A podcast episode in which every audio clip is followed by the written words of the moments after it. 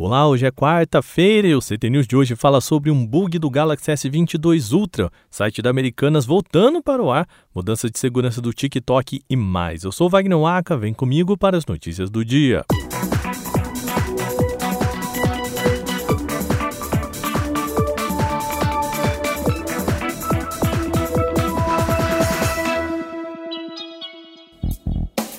Depois que alguns usuários reportaram problemas na tela do recém-lançado Galaxy S22 Ultra, a Samsung reconheceu que há sim um erro. O comunicado foi feito por meio de um usuário moderador no fórum oficial da marca, no qual também foi confirmado que a empresa deverá lançar uma atualização de software em breve, isso para corrigir a questão.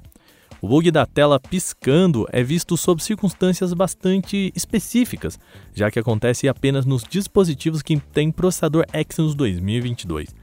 Além disso, o display precisa estar configurado na resolução Quad HD Plus e no modo de cor natural. A Samsung não confirmou quando a atualização será disponibilizada e recomendou que os usuários mudem os ajustes de tela para a resolução Full HD Plus ou modo de cor vívida.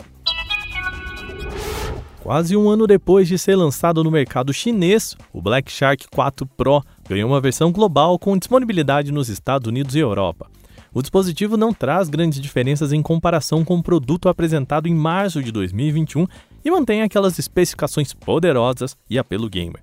O visual do dispositivo é bastante ousado, com linhas diagonais no painel traseiro e câmeras alinhadas na horizontal. Nas laterais, o celular tem gatilhos que podem servir como opções extras de comando em vários jogos. O display se destaca pelo painel AMOLED com 6,67 polegadas e tem taxa de atualização de 144 Hz. Outra novidade do aparelho é que ele tem suporte para carregamento de até 120 watts, o mais rápido disponibilizado de forma comercial pela Xiaomi até agora. O celular já está disponível para compra no site oficial da marca. Tem a versão com 8 GB de RAM e 128 de armazenamento que sai por 579 dólares. Aí algo que a gente converte para R$ 2.900. A outra opção é variante com 12 GB de memória RAM e 256 GB de espaço para armazenamento interno. Essa versão sai por 679 dólares, equivalentes a R$ 3.400 na conversão direta, sem contar impostos. O site da Americanas começou a voltar ao ar na manhã desta quarta-feira. A página apresenta lentidão no acesso, mas já permite a visualização de produtos e valores, bem como o acesso a sistemas internos relacionados a pedidos, pagamentos e prazos de entrega. Pelo Twitter, a companhia vem avisando que os produtos adquiridos nos últimos dias podem atrasar. O retorno gradual acontece no quinto dia útil de indisponibilidade depois do ataque sofrido na madrugada do último sábado. O grupo Lapsus assumiu a autoria do ataque e diz ter obtido acesso a chats, sistemas de atendimento e pagamento por meio de um agente interno. A informação não foi confirmada oficialmente pela empresa. Segundo especialistas, as perdas podem chegar a mais de 3,4 bilhões de reais apenas em valor de mercado. Nos últimos cinco dias, a queda nas ações da Americanas SA já está em 17,1% até o fechamento deste podcast. O TikTok vai ampliar a sua segurança com uma nova sessão dedicada a boatos e desafios perigosos.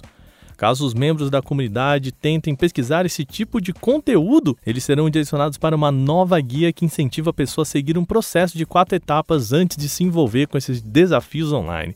A novidade se junta a outro anúncio feito também pelo TikTok no começo de fevereiro, com mudanças na estrutura de diretrizes de comunidade. Eles passam a destacar atos perigosos e desafios como uma categoria de política somente dedicada a essa sessão.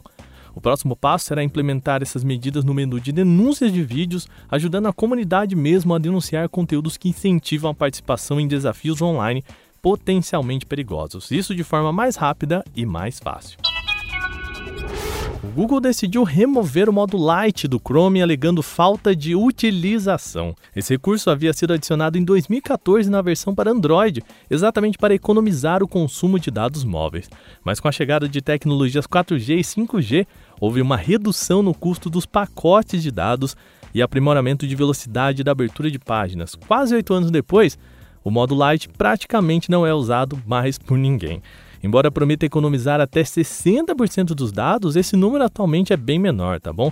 Exatamente porque não tem assim tanta preocupação em reduzir o consumo.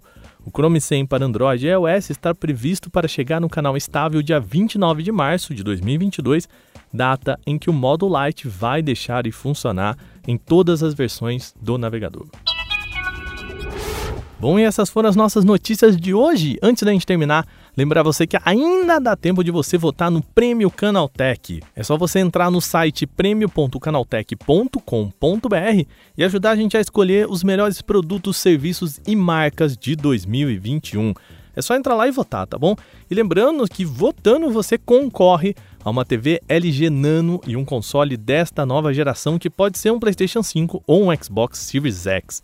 Então entra lá prêmio.canaltech.com.br ou aqui no link da descrição desse podcast e participe. Esse episódio foi apresentado, roteirizado e editado por mim, Wagner Waka, com a coordenação de Patrícia Gnipper. O programa também contou com reportagens de Renan da Silva Dores, Alveni Lisboa, Igor Almenara, Lupa Charlot e Victor Carvalho. A revisão de áudio é da Mari Capetinga. Agora a gente fica por aqui, amanhã tem mais no CT News. Até lá!